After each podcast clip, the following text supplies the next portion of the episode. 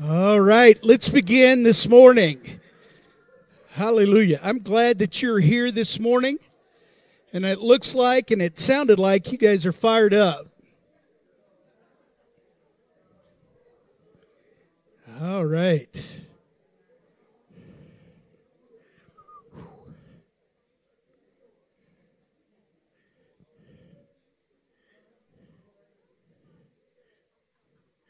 All right, let me see your hand if you had a great, I mean, over the top week. Okay, about uh, 40%. Now, let me ask you this How many people believe that it is possible to have the best week of your life? Let me see your hand. See, some of us have never thought about that before. The best week. And the reason is, is if I said, what is the best week of your life? You probably couldn't tell me. And when we're talking about faith and believers and walking in the way of God and and really believing things that the Word of God says about us, th- those are things that should be on our mind. What is the thing that you're believing for? You know, Jesus uh, in the book of John, he comes up on the pool of Bethesda, and there's a man that's been there for 38 years, and he says, Do you want to get well? And he just kept coming up with excuses. Well, there's nobody here to help me in the water when it. Let, let's not be that guy. Let's be the guy that says, I want, you know what I want? I want to be healed in Jesus' name. This is a week that's coming up that could be the best week of your life. And what I mean by this is as we believe, as we look long and expect God to show up in our life, it's amazing that He says that He will not, well, maybe I will and maybe I won't. You know, we sing that song that uh, um, the, the goodness of God is chasing after me. Some of us need to slow down. We're going so fast that we're saying, you know, where is God? God says, man, I've been trying to get goodness to you, and you will not slow down and look for me because I am right here. I'm, I'm kind of fired up. I've had a good week myself, and I just want to let me just whew, take a breath.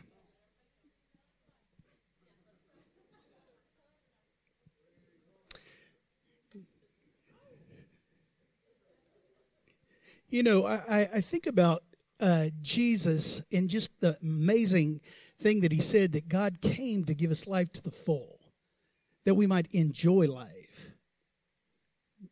Are you enjoying life? Because if if maybe you're saying, no, I really don't. There's some things that you can change today that could be the first day of a new day for you, a new season in your life. Um, God puts two people, Adam and Eve, man, and when man saw who God created for him, she got her name. Oh, man. Some of you'll get that tomorrow. And Whoa, man. Woman. And he puts them in the garden, gives them everything that they need. Can you say amen? But he gives them everything that they want. They don't even know all the goodness that is in store for them right there in the garden. But the first snake, hear me, that shows up and says, did God really give you all that? Talks them out of the goodness that God has given to them already. That that here it is, and they what they do? They disobeyed based on the fact that they thought God was holding out on them. Can, can we all just, if, if we're in that place in our life where we're, you know, just depressed, and the first thing is realizing that two things the two emotions that really can keep us from getting all that God has for us. Think about it fear and worry. And, here, here's just a secret. Maybe you're 150 years old and you haven't heard this secret yet. The way to kill fear and, and worry is gratitude, thankfulness. You can't do it at the same time. And once you begin to get thanksgiving and gratitude in your heart and it begins to generate. All of a sudden, you begin just what we're talking about. God's not holding out on me. And, and my past might be the past, but today is a new day. Have you ever thought that you were doing the right thing until you realized, man, I just been going the wrong way? Do, do you understand? Stupidity is continuing in that way, thinking that you're going to get different changes or different things in your life. The day that that revelation takes place, you go, man, I just, I need it. I need it change ways. I heard a story about a kindergarten teacher, and she was teaching her class, and you know some of them had a poor self-image, and she was trying to teach them that nobody is ignorant. And she said, I, I want the class to know today is if if you think you're dumb, just stand up right here, right now." And nobody stood up, and she was about ready to make her point that nobody's stupid when all of a sudden little Jimmy stood up. And she thought, oh no. She says, Jimmy, you, you don't feel like you're dumb, do you? And he said, No, ma'am, but I sure didn't want you to stand by yourself.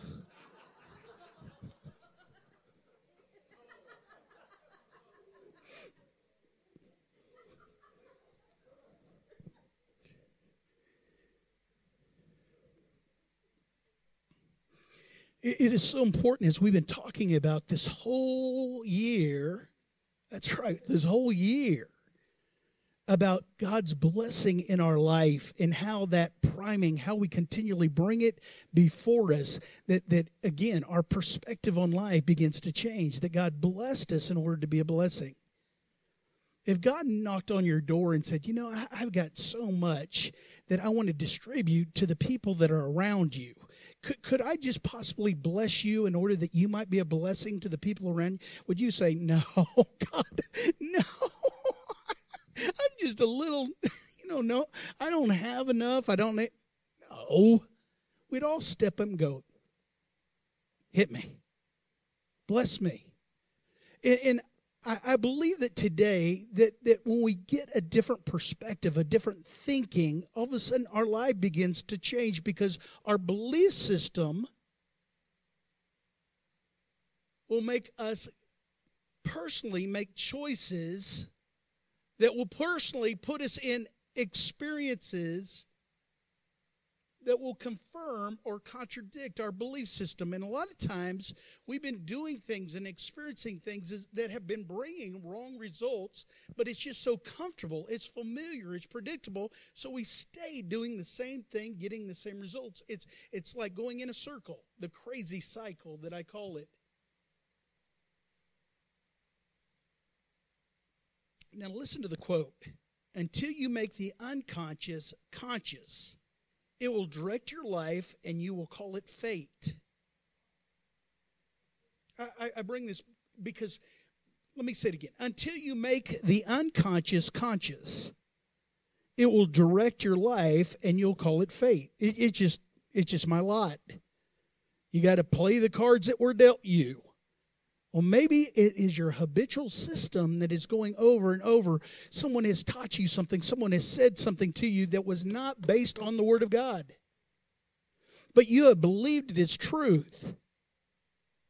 Therefore, that belief system has put you in a place of choices or choosing things that are not good, and you're reaping the consequences and the experiences. Now, now I've been talking about, and, and, through this platform, we've been talking about how words change your thinking. And, and we're going to get back into, we'll touch on that again and, and, and how powerful it is our confessions out of our mouth. Nothing, listen to me, this is biblical. But I've been talking about habits, and, and, and personally in John Miller's life, I, I, have woke up. This is revelation in my life that it has, has changed the way that I look somewhat years in my life.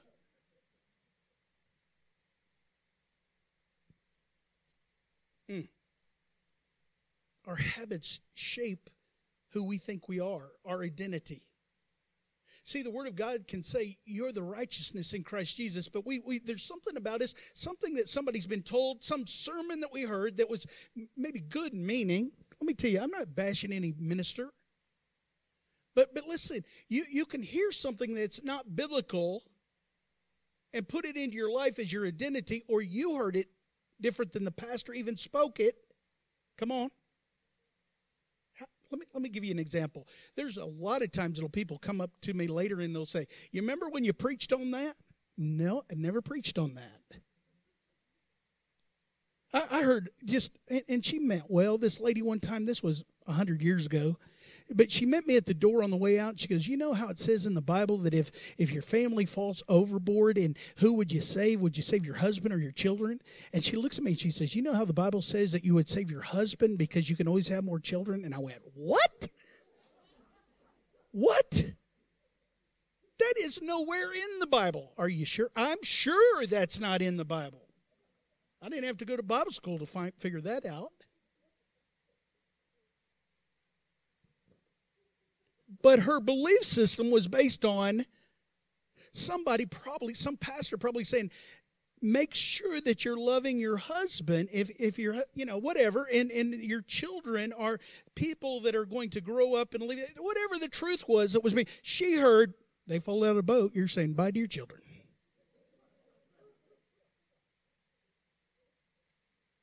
You know, like it says, Pastor, in the Bible, early to bed, early to rise makes the man healthy. No, that's Ben Franklin. That's not in the Bible. So, a lot of times, if we're not careful, we put stuff in our belief system, good stuff maybe, but it's not biblical. And, and some bad stuff. But the, the habits aren't always, you know, they're not always good. You have has, habits and systems in your life. I have a habit. I wake up early. I, I, I get up and I stumble around a little bit and I, I don't turn on the lights and I, I go over and I get on this robe and I put on my sleep. I go out and I make that godly brew called coffee. Ooh. And I, I drink it in the quiet. The, it's a system. It's a habit that I create. There's not all good habits.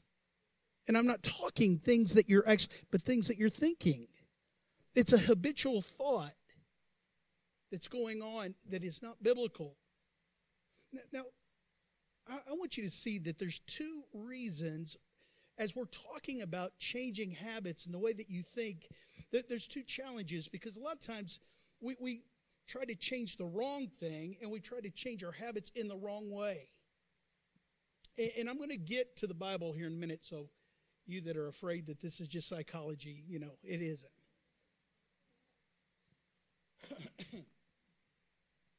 As we talked about, there's three layers of different habits. A lot of us have made goals in our life. If you've ever had a New Year's resolution, I'm going to do this better this year. I'm going to, you know, I'm not going to eat as much. Whatever. Have you ever set a goal? And, and for John Miller, you know, a lot of times in my life, I, I really couldn't ever be happy until I reached the goal. I was always looking for the goal. Then when I reached the goal, I always set another goal, and you know, yeah, yeah, yeah, I accomplished that. But most of the time, I didn't accomplish the goal. I just set something or even brought it down a little bit. You know what I'm talking about. I'm going to read the Bible in a year. And you're still in Exodus in June, and you go, Well, I'm going to get it next year.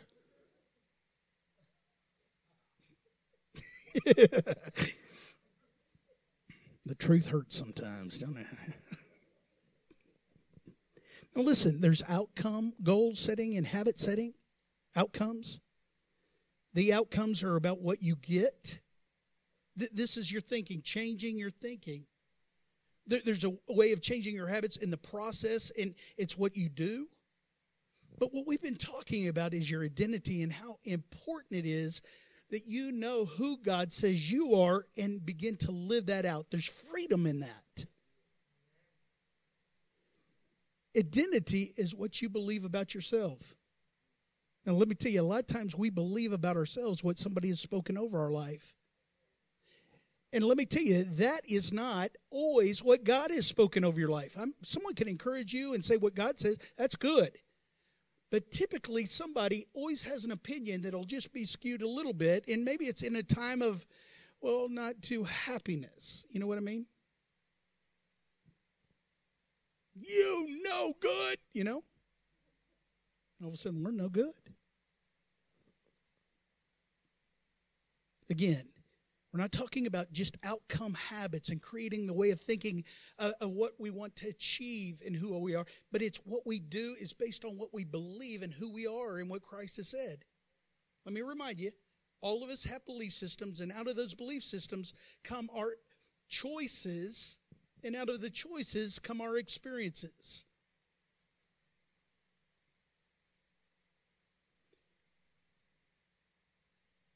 I, pray that you'll allow the Holy Spirit to begin to reveal to you in your life choices that maybe you've made that you go, you know, why am I still making those choices? Sometimes, again, it's the voice. there's a good there's a good voice. You know, I'm, I'm not saying that all voices are bad. Come on now. But if you woke up and you're going to put on a yellow shirt and purple pants, do you hear a voice from your mother saying, No, you're not? That's the voice. But sometimes that voice says, You can't do that. Now, when we begin to walk in the identity of who God says we are, we can do things that really is beyond sometimes our identity until that habit is created and builds that identity. L- let me explain. In the Bible, there's a, a little guy called David. He, he's really a nobody. Even his dad says, Oh, yeah, yeah, yeah, I got another son out here. When, when Samuel comes to anoint a king from one of his sons, remember that. He, he's really a nobody. We think of him as somebody, and we always criticize Jesse, maybe the brothers, but at this point, he is really a nobody. He's just common but he's not common to God. Just like you are not common to God, you are extraordinary. As you know, Samuel says, "We're not even going to sit down until you get him." They go get him in the in the in the fields where he's keeping his father's sheep. He's brought in. He's anointed to be king. Now, understand that at this moment, we, it's conjecture to believe that the Holy Spirit has come on him in the Old Testament, possibly. The Holy Spirit at times would reside on people, even up to the New Testament with John the Baptist, and, and we know that. But but what I do know is that he heard something when he was anointed king. Really, come on. All it is is oil poured on the head of somebody, and the prophet, which everybody represents as the, the voice of God, says, You're going to be the next king. Now, do you realize that his belief system has to take on that new identity? Am I the next king? Or am I not? Why am I not? Well, because I'm just a little boy. My dad didn't recognize me. My brothers don't like me. But something happens in him that he begins to walk in that identity. If you don't know the story of David, have coffee with me sometime for about three hours. As Bruno, Bruno just touched on it the other day, coffee, and he's like, "Oh no," because I just want to talk the rest of the time on David. If, if you know just a little bit about David, I mean, here he is, and he is just a young teenager after he's anointed, and he shows up as nothing but a delivery boy. And you know the most famous story of David Goliath. These are soldiers, these are men that are fighting. They're the army of God. They come upon an enemy that has a giant, threaten them, threaten, threaten, threaten, threaten. Here's a guy that, come on. His brothers even go, I know who you are. He had a reputation. But David says, Did you not get the memo? I have a new title. I'm the future king of Israel. What does the future king of any country do? Come on, think about it. He protects his people. He becomes a champion just because he's based on the position. I'm going to do it. And you know the story Goliath is killed. He moves from killing a bear and a lion, which is a kind of a, a local hero, into an international hero with a reputation of a giant killer. If you don't realize that after effect of that decision, it ripples through the whole army and eventually Listen, there will be mighty men of God that will be given the title Mighty Men of David. Have you ever read about those guys? I mean, they're standing in fields by themselves until their sword freezes to their hand because they've killed so many enemy. When the other army has fled. those mighty men are in the crowd watching this little boy named David go down and kill the enemy, the giant. People are waiting for you to take hold of your identity and be inspired to do things they never dreamed they could do, including your children. Well, Pastor, that's a little bit past mine because I've got grandchildren. Your children and grandchildren are waiting for you to step into your identity. It's not too late. Now, now think about this. Here's David, and, and even later, when Saul has kicked him out and chasing him for his life, he gets to a place in another situation in life. He's walking around, I'm going to be the next king, until the fact is that the Philistines that he's with, and I can't go into all the details, have sent him home. He's in the place that he thinks he should be, and God says, This isn't for you with the enemy. He was going to go out against Saul and Jonathan against Israel. Now, I'm saying this, if you know the story, if you don't, get into the Bible. It is so interesting. But the story is that David goes home thinking, I want to be back there, but God doesn't want me back there for some reason. He gets back to his house to find out that there's another enemy called the Amalekites that have come through just like locust.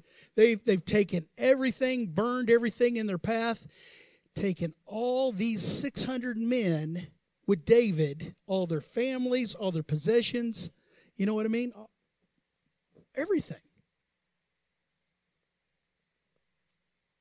It says that his men that have come to him, David didn't go out there and put up a help wanted sign. If you want to come out here with, no, these men have come to David. Now they want to kill David. Why? Because he's walking in his identity. I, what, what, is, what is that identity? I, I'm going to be the next king. I'm not going to kill the king that is there today because I'm a righteous man of God. The Bible says that he runs into a decision. The men want to kill him. What does he do? They say, You bunch of losers, you're out here, and all of them just take a, a complaint fest. No.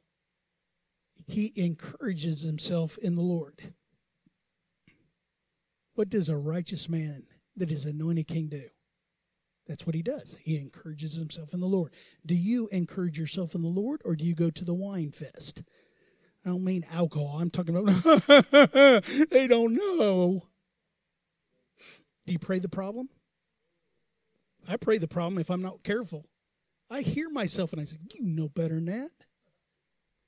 You know what you do when you do that? Just stop.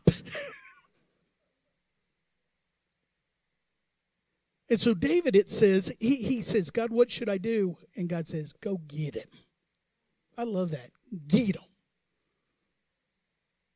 I have dogs that aren't vicious; they're little border collies, but they, I go get them, and they go like they're going to eat you. David kind of did that. Go get them. Now you got 600 men. They're tired. They've been at to battle. They didn't go to fight. I mean, they didn't fight, but they were at battle. They come all the way back to find everything gone.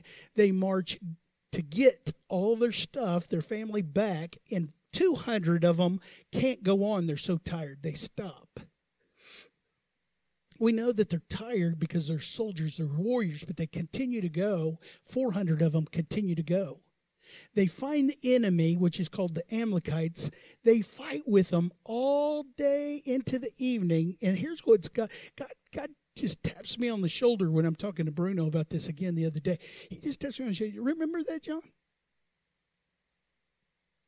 Now, watch this. We missed this in reading this.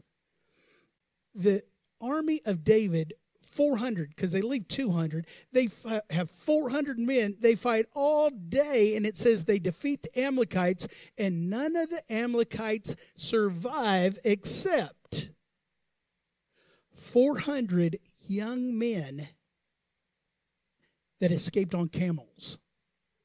Which we go, wow, they must have been. Then I go, whoa, whoa, whoa, whoa. How many men were with David? They started with 400. They fought all day and killed all day the enemy until finally there's only 400 of the youngest, energetic, hey, hey, look at me. They're running for their lives. That's the, the blessing of God on David's life because he chose to do something. He chose to experience, made a choice and experience the goodness of God. Do you understand? His belief system is that God can do it. Out of that belief system, he makes a choice to pursue the, end, even though he's tired. And out of that choice, he experiences the victory of the battle. But here's what just lights me up is at the end of that, he's driving all the possessions because the Amalekites had come through the land and taken everything. Why? Because all the men in that area were fighting at that big battle that he was at originally. So David now is richer than he has ever been. And his 400 catches up with the 200 they have 600 they're going back home and they're driving all the animals that have been stolen from the Amal- or the amalekites had taken. Now is david's and they come up and they start sending them to the as offerings to the elders of judah. A big deal but see he doesn't realize that saul has been killed in that battle do you remember that Jonathan has been killed in that battle, and the elders will eventually from Judah come and say, David, why don't you become our king? If David would have been fighting Saul, the king of Israel, do you think that they would have made David the king? Do you think that they would wanted or they wanted to make him king if he was fighting the Israelites? No, but where was David? God said, That's not for you. Come over here. And because he was over here fighting the enemy, the Amalekites, people say, the hero, David, our hero, come be our king. I'm making a point. If you want to make another point, you could go to the, the son or the um, the beginning of faith with Abraham. Remember, he starts out as Abram. God says, I'm going to bless you. I'm going to be your protection, your shield. I'm going to bless you in order to be a blessing. I'm going to give you a son. And he walks, he begins to walk out a new belief system, even though him and Sarai, now Sarah, have no children. We know the story over and over if you know the Bible. In Genesis, it is very interesting. Please read it. But if you know the story, when he begins to have a little bit of a doubt, God says, Hey, hey, hey, hey, you got to create another habit. And he changes his name to Abraham which is the father of many nations. No children. What's his habit? To begin to speak the things that are not as if they were. I'm Abraham. I'm the father of many nations. It's not manifested yet. He can't see any I can't see any children, let alone father of many nations. But that habit creates in him a continual belief system that is being built that will propel him to a place that he never could be without that. Now, if you continue to study Abraham, he's going to come into a place where he is blessed. He has brought along his nephew Lot. They are so blessed that they don't have enough grass, and it's not even Texas in the summer. But anyway, they don't have enough grass for their animals. Their, their herds are they, are too blessed. They part ways. What happens? Lot goes to Sodom. He picks the best. God says, I got it for you, Abraham. Don't you worry. Why? Because I will bless you in order to be a blessing. Let me just fast forward. A story that I want you to see in his belief system is that he is a man of faith. He believes God. He's going to walk in the way of God. Lot goes to Sodom and Gomorrah and we know the story if you don't read it. It's very interesting. He ends up in the city of sin. I mean, it's worse than Las Vegas. It was Sin City before Las Vegas.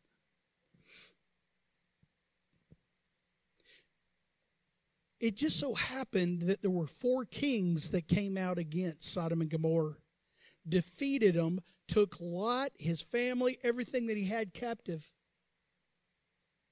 Now, watch this. Abraham hears the story that his nephew has been caught by four kings in their armies, plural. The word comes to Abraham that's out on the pasture. He's a nomad,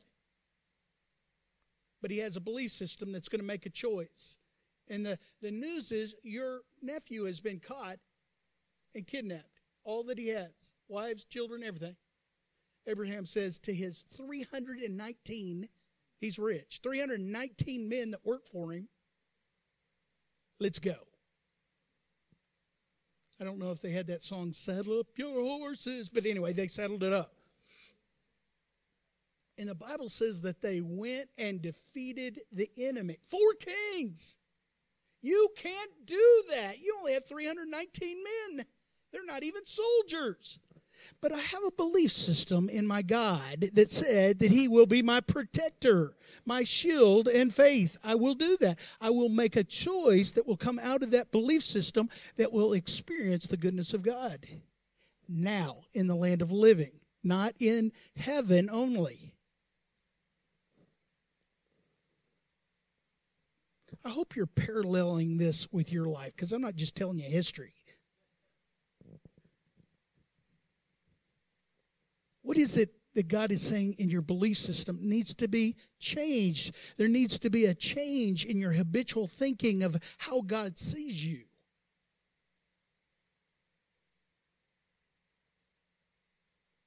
Again, putting the focus on who you wish to become.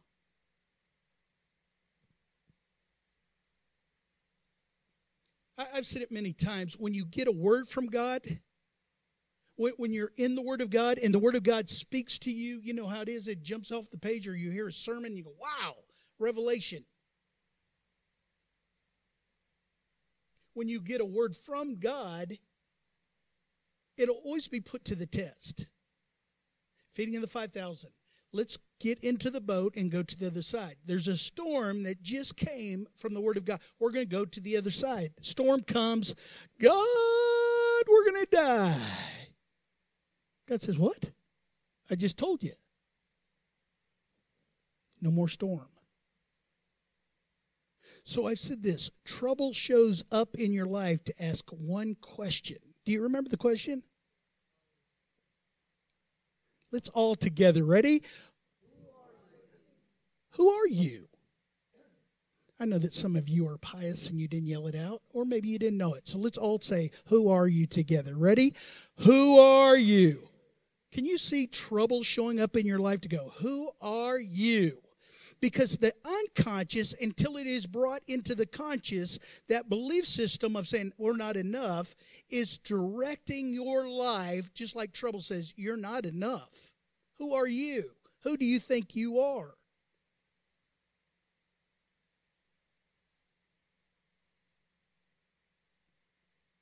You are you are what you do based on who you believe you are. What does a person do in the middle of the storm? What does a person do when they hear that their nephew was kidnapped? What do they do in a, in a thing when, when the Goliath is yelling up every morning and every evening? What does a child of God do when even someone close to you, like David's brother, says, You're not all that? What does your belief system do? What is it based on? Is it based on somebody in your life and in your past telling you you're not enough? Or maybe they're saying out of your own energy, you are enough? Let me tell you, out of our own energy, we'll fail every time. Amen, Pastor John. I'm a witness to that. All right, let's go on. I'm glad that. Now, now watch this. Let's let's go another step before we get out of this place today. A lot of times it is the voice that is speaking to us on spiritual things.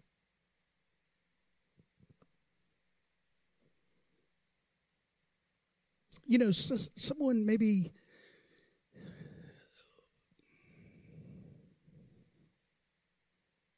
that meant well let, let's just call her Sister Beulah, okay?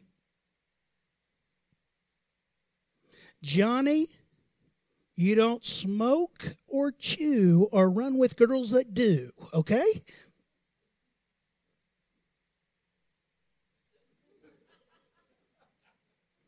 Gwen gave up chewing tobacco a long time ago. Hallelujah.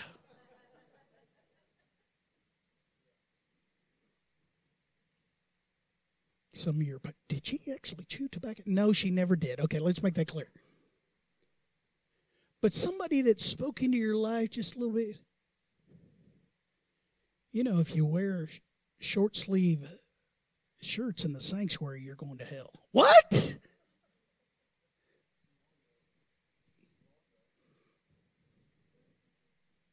Did anybody? Some of you have been raised that you're about this far from going over into hell. And you became so sin conscious, you really forfeited. You, you're probably the sin of omission. You didn't do what you should be doing because you just didn't want to do what you. No, ooh, that's scary.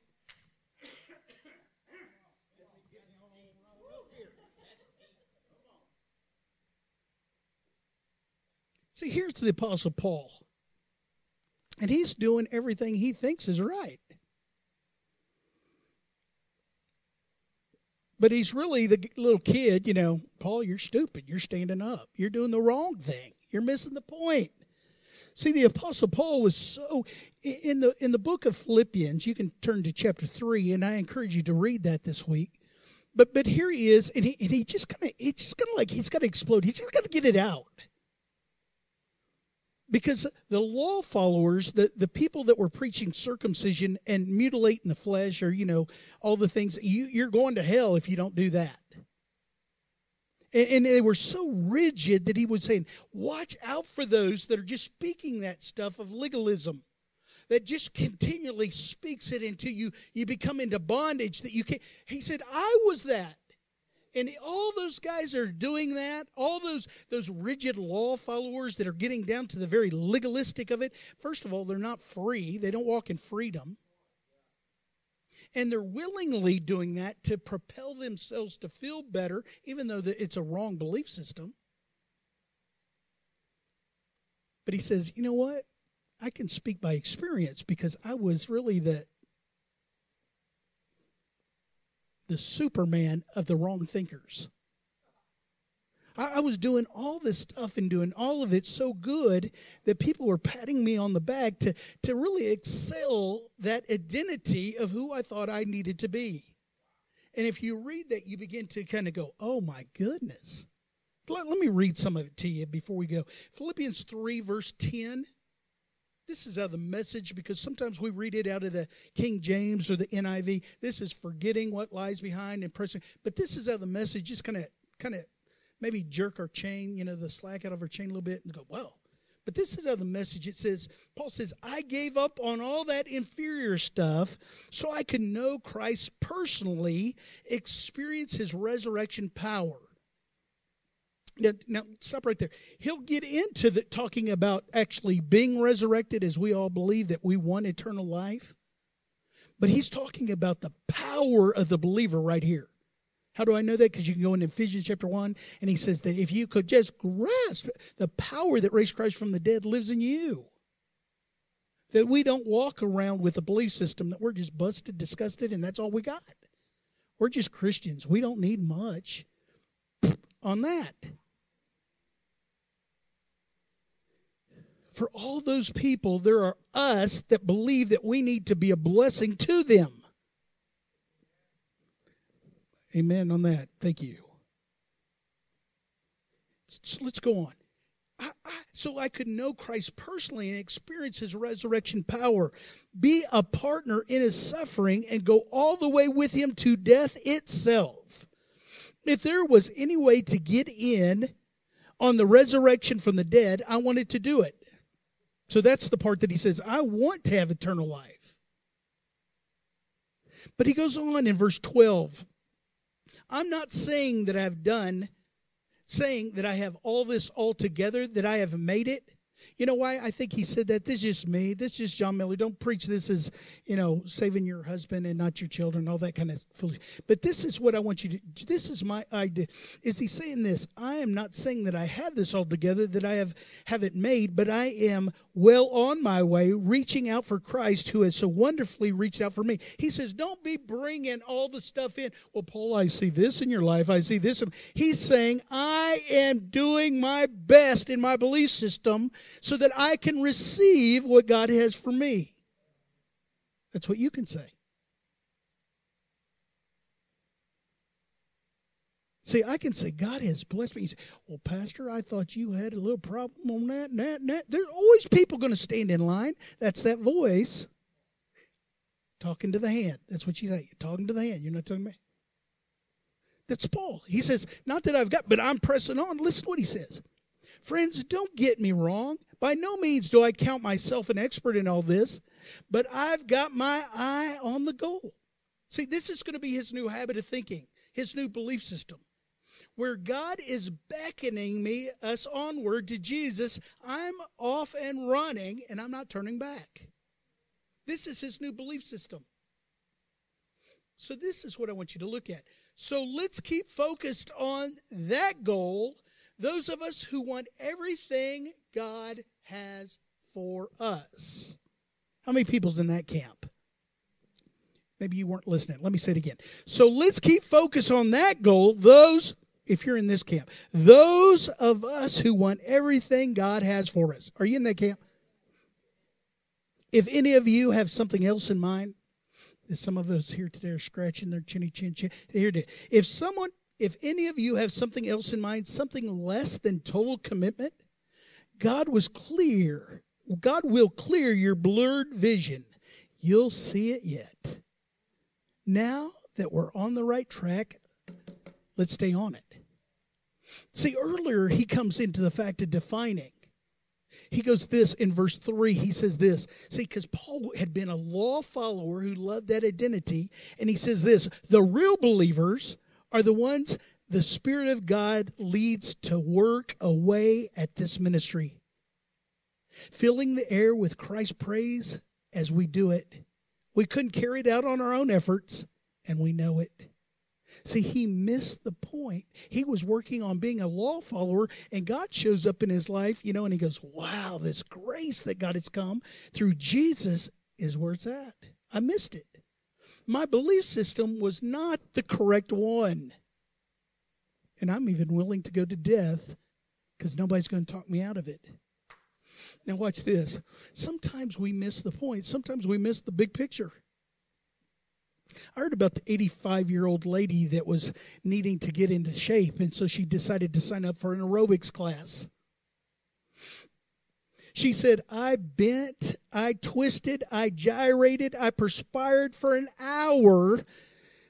But finally, I got my leotards on and the class was over.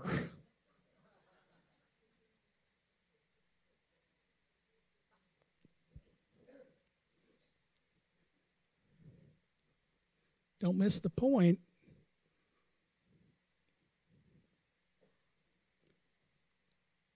I'm not even going to explain that joke. See me later if you want, if you didn't get that. Let me encourage you. When you get a, a core motivation, I mean, it is deep rooted motivation, it'll become out of the identity of who you believe yourself to be. Begin to live as somebody that you would think of living out the life of a person that believes that the, the righteousness in Christ Jesus. Let, us give an example that you can live by. Paul. Matter of fact, if you read the last of that chapter, he says, Follow my example. And even in 1 Corinthians, I think it's 11, where he says, Follow me as I follow Christ. That's pretty bold. But creating habits that you would think somebody, we know, uh, we were the little braces, what would Jesus do? But some people get overwhelmed. Oh, well, Jesus, you know, I'm not do what Paul did. How, does that work? Well, there's characteristics of a person that uh, that believes. Now, let me tell you, you might try to talk yourself, and there's a lot of people that'll stand in line talk you out. You're not the righteousness in Christ Jesus. You know what you did. You know, but listen, even though you don't feel it, doesn't mean it's not true. Hebrews chapter 4, promise into the promised land, because those people didn't mix it with faith, they didn't experience the promise. The promise is when we walk by faith and not by sight, by feelings, that we walk in our identity that we're the righteousness in Christ Jesus. So let's use Paul. Do you think Paul felt like he was the righteousness in Christ Jesus after he had persecuted the church? No. Matter of fact, he even said it a lot of times. But what did Paul say was the things that came out, the actual behaviors that were noticeable? Because a lot of times in the church world, the spiritual things are so unseen, you know. Ooh, did you see that person? They drunk water with their left hand. What does that mean? I don't know, but they're spiritual. You know what I mean? It's always that. Ooh. But Paul makes it clear the things that will come out of a person that is walking in the identity of a believer, uh, a child of God, the righteousness in Christ Jesus, love, joy, peace, patience, kindness, goodness, gentleness, faithfulness, and self control. It's found in Galatians, the fruit of the Spirit. So that when you get a deep rooted uh, core belief of who God says you are, again, creating habits are just the little creating small wins. Every time you do a behavior that that is that is representative of a believer, a, a person, the love, joy, peace, patience, kindness, goodness, gentleness, faithfulness. Let me tell you, a lot of those are just feelings. You know what? Love, joy, peace. Do you feel joy? No, but I believe I have joy in the name of the Lord. But those characteristics that come out of that are small wins that prove to yourself that's who I am. But here's a better one. It's let me give you an illustration. It's like vote. Every time that you that person is a knothead at Subway, and let me tell you, I'm gonna give you a piece of my mind.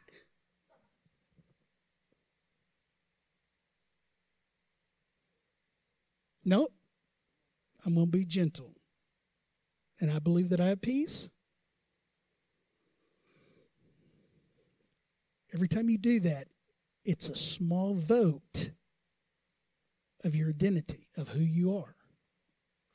You don't have to win the election by getting every vote. I'm not saying be perfect. But in walking habitually in that belief system, all of a sudden is going to create an identity that again you'll allow God to work in your life like never before. It'll be becoming the best version of yourself is going to require a constant editing of your belief system and upgrading your identity. See, here's what I, and I'll, I'll kind of wrap it up in the next 45 minutes here.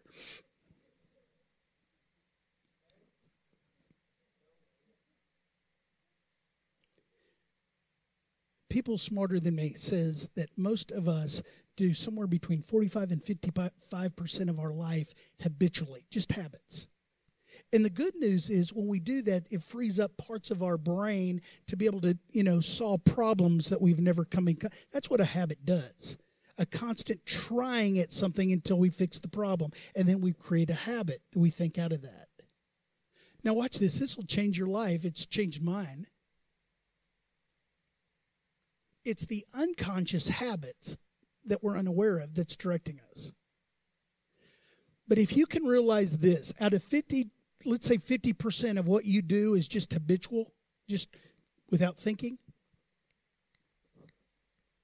The good news is that you don't have to think about it, you're just doing it. The bad news is it's brought you to a place that has caused stagnation. Until you become aware of those and change them, you can't go to another level because they're just constantly, that's your system. In computers, that's your operating system. So to upgrade is to say, okay, God, get me into the Word of God for my life at this season in my life. Give me new direction. Give me, I'm listening. Here, here's a, here's a faith filled passage Isaiah 30, verse 18. Look long and expect for the goodness of God to show up in your life. Well, that's a habit that would change your life right there. If every morning you primed yourself, woo, Suki, Suki, God's going to show up today, and I'm looking. He's not going to come into my life without me noticing it. I'm not going to say it's coincidence. Amen, Pastor.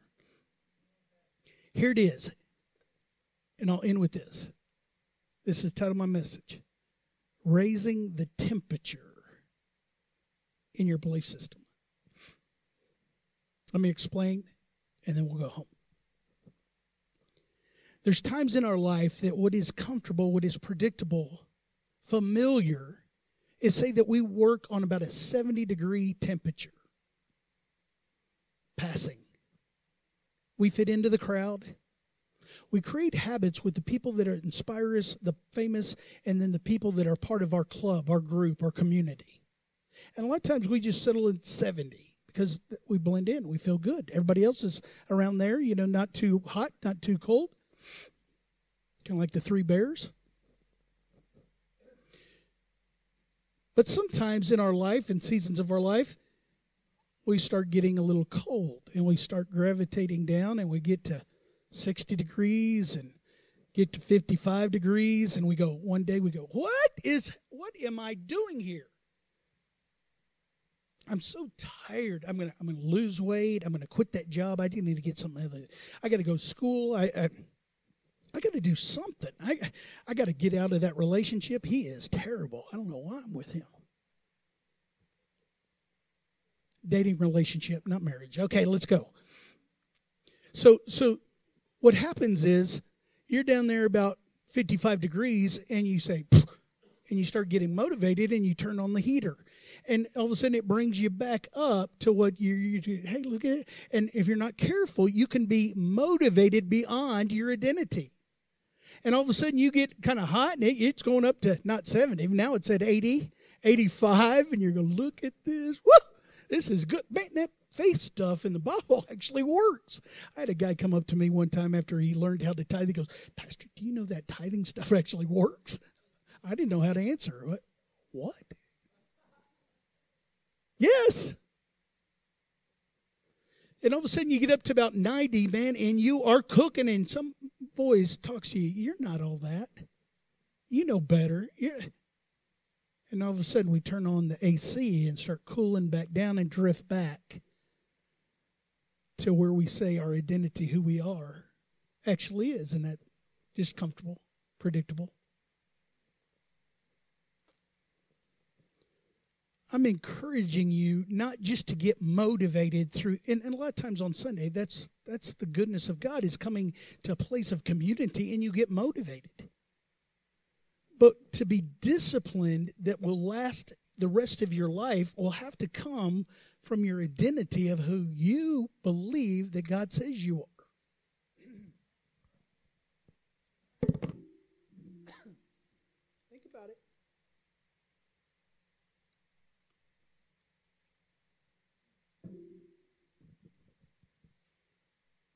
And if you want to test where you are in your identity, you know as well as me, trouble will show up one day. it's coming. The Bible says, don't be surprised when it comes. So, I mean, we know that it's. But what you do when it comes, it'll either be a reaction of, oh no, or I've got to do something better. I got to, or it'll be just walking out your identity of what you believed before the storm came. Just little wins. It's just the little wins. It's, it's what you do that proves to yourself of who you are. Now you say, is that important? I can tell you all day and all night, and you'll forget when you walk out of here. Well, he says he is. Pastor, it seems like you smile all the time. You've got it. No, I don't. I have to work on this like everybody else times two sometimes. So, what I want to encourage you to do is again do the things that maybe sometimes that you only heard to do and you just didn't understand it wasn't just like chopping your feet just to be busy when you get into the word of god and, and don't read the bible through in a year but but digest a whole book of the bible or or maybe even a, a few passages that you just go god Speak to me. When, when you're in a Bible study that's a few passages a day and all of a sudden one of them clicks, stay there for a while. Allow the Word of God to speak into your life. Let's pray. Father, thank you for the opportunity to come today. And Father, we know that we can read, but God, we ask that we believe what we read as truth in your word. Father, thank you. Bless these people today. In your wonderful name, I pray. Amen. Let me encourage you just one more example. Last week was our mission Sunday, and you heard about how people went to Honduras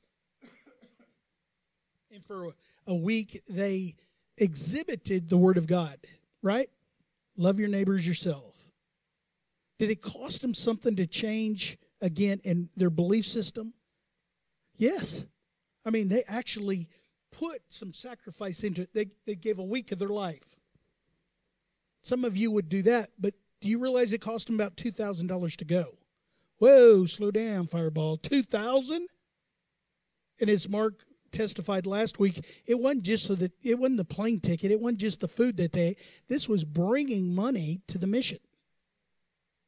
It cost them something. I, I thought about it again. It it cost them serving someone that they might not ever, ever, ever again meet in this life. Serving them. But that's what missions does. That, that, that, that's what happens. It changes a belief system that helps create that identity. I hope you're getting this.